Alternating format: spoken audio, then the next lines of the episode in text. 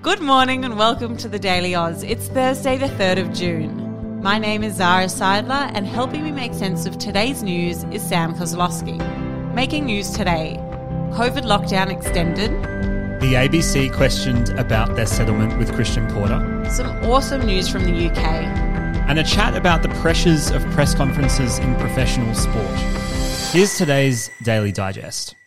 There was some pretty bad news out of Melbourne yesterday. We're not going to sugarcoat it. Victorian Acting Premier James Molino announced a seven-day extension to the lockdown after six new locally acquired cases were reported. We actually heard another case was reported in an aged care home yesterday, so we're bound to find out more about that today. There have been some changes to the restrictions, including an extended ten-kilometre radius. Year eleven and Year twelves will return to face-to-face teaching, and there'll be an expansion on the number of jobs authorised to leave home. There's some light at the end of the tunnel for our regional Victorians. Restrictions are expected to ease from eleven fifty-nine tonight. Over to Canberra now, and the A B C is going to be called to face a second Senate estimates hearing about the settlement of the defamation case brought by Industry Minister Christian Porter. In this estimates hearing, we're likely to hear from A B C management about who initiated the settlement and why the organisation made the decision to agree with it. The defamation case, which was brought on originally by Porter against the A B C, was over the A B C's reporting of a historical rape allegation against him, an allegation he strongly denies. U S President Joe Biden's administration has suspended oil and gas leases in Alaska's Arctic National Wildlife Refuge, and that's a reversal on former President Donald Trump's decision to sell oil leases.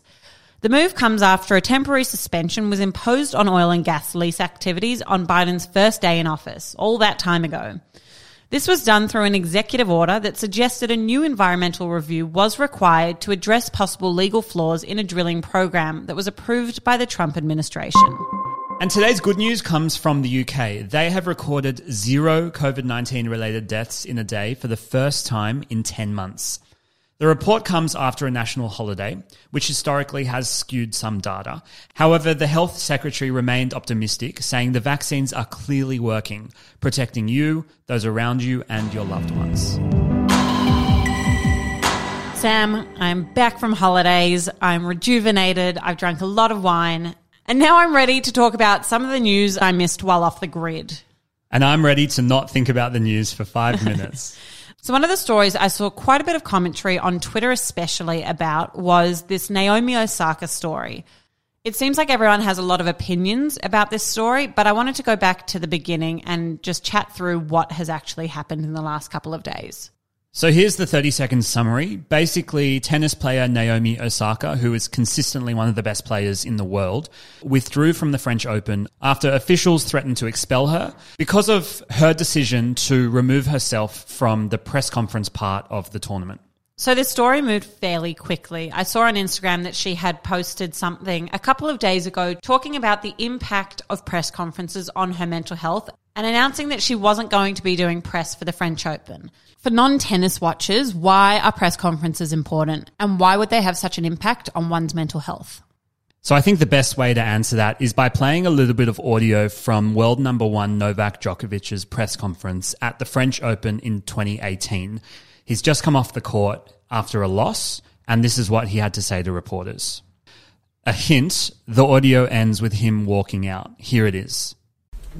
I, you, uh, you said you weren't going to play grass. You didn't know if you were going to play grass. I don't know. I don't know what I'm going to do. I, I really don't know. I just came from the court. I, I don't know. Sorry, guys. I cannot give you that answer. I don't know. I cannot give you any answer. Sorry.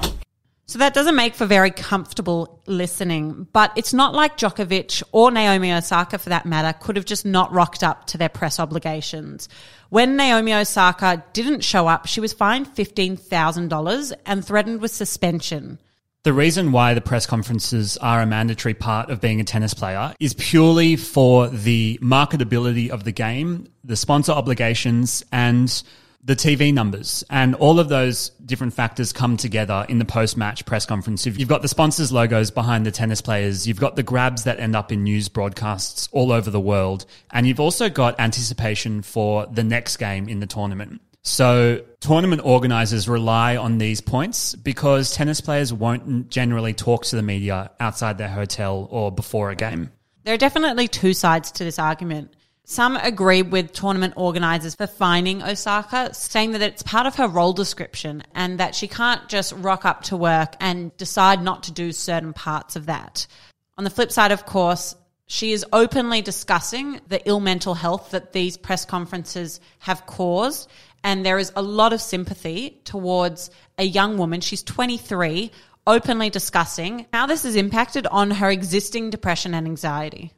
And the public discourse around this has moved super quickly. For example, the Women's Tennis Association, the W T A, which is kind of the umbrella body that oversees all four Grand Slams and the tour itself, they originally came out and said that we're thinking of banning Naomi Osaka from any other tournaments because of this attitude.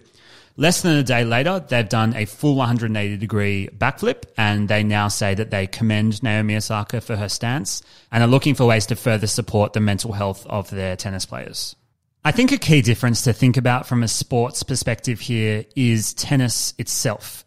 It's a very solo game. It's very character focused. If you're a footy player in the A F L and you're not comfortable talking in front of media because of the mental health impacts, you've often got twenty or so teammates who can take those media obligations for you. It's just not the same with tennis. And that's something that world tennis is going to have to get their head around in the future, is the immense pressure that players feel on the court.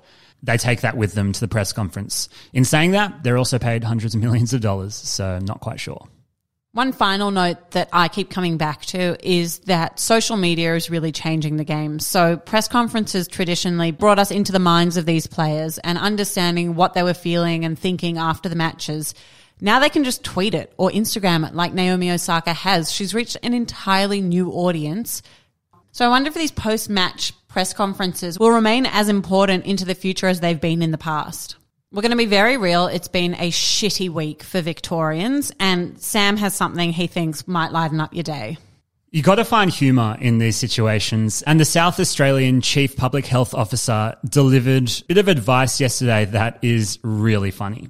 Have a listen, and if you're attending the game on Saturday, don't touch the ball. We're looking at the seating at the moment, and of course we're looking at the ball, because sometimes the ball, as not that I've been to many football games, I have noticed occasionally it does get kicked into the crowd, and uh, we are uh, working through the details of what that will mean. If you are at um, Adelaide Oval and the ball comes towards you, my um, advice to you is to duck and just do not touch that ball.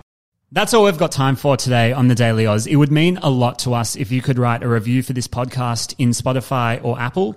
It really helps us understand how our audience is feeling, and it really helps us get exposure to more listeners. Have a great day.